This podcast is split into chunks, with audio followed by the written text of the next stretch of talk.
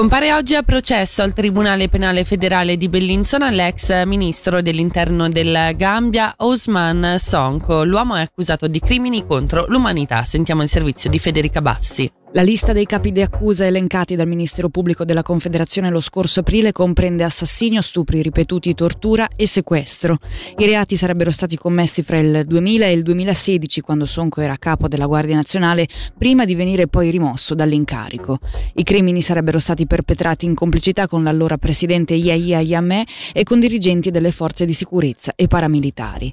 In Svizzera un processo del genere ha un solo precedente, quello all'ex comandante liberiano Aglio Cosia, con condannato a 20 anni di detenzione. Sonco verrà processato in Svizzera poiché prima di essere arrestato nel 2017 viveva in un centro per richiedenti asilo a Kappelen-Liss nel canton Berna. L'imputato è in detenzione da allora poiché per il tribunale sussisteva il pericolo di fuga. Arrestati tre uomini sospettati di aver messo a segno alcuni furti con senza scasso in Valle Maggia, ci dice di più Alex Uboldi.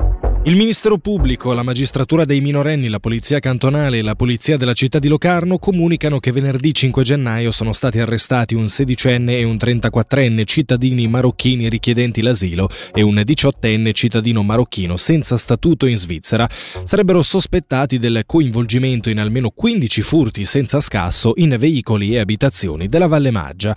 Le ipotesi di reato nei loro confronti sono quindi di furto aggravato, danneggiamento, violazione di domicilio, abuso di un impianto di elaborazione dati. La polizia ricorda infine l'importanza di adottare delle misure preventive adeguate, non lasciare oggetti di valore in casa, chiudere porte e finestre, non nascondere chiavi all'esterno dell'abitazione e chiudere sempre la propria vettura.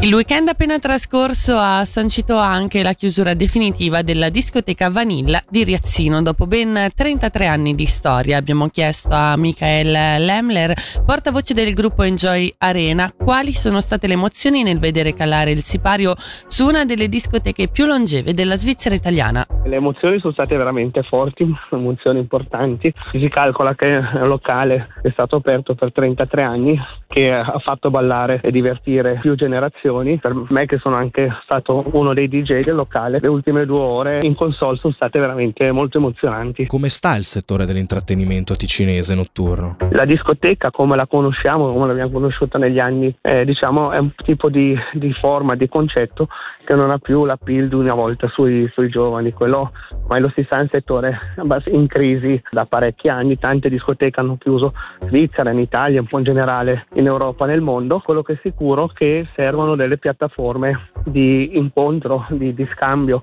magari la parola discoteca è riduttivo, ci vorrebbe sicuramente il divertimento, quella è una necessità, un'esigenza, anche a livello sociale una piattaforma di incontro servirà. Dopo la conclusione di settimana scorsa del tour 2023 a Lucerna, la famiglia CNI pensa allo spettacolo per il 2024 e dopo il grande successo dell'anno da poco concluso, il Circo CNI tornerà anche in Ticino ad Agno dal 30 novembre all'8 dicembre 2024. Le prevendite sono già partite bene, ha affermato soddisfatta Doris CNI in un comunicato stampa.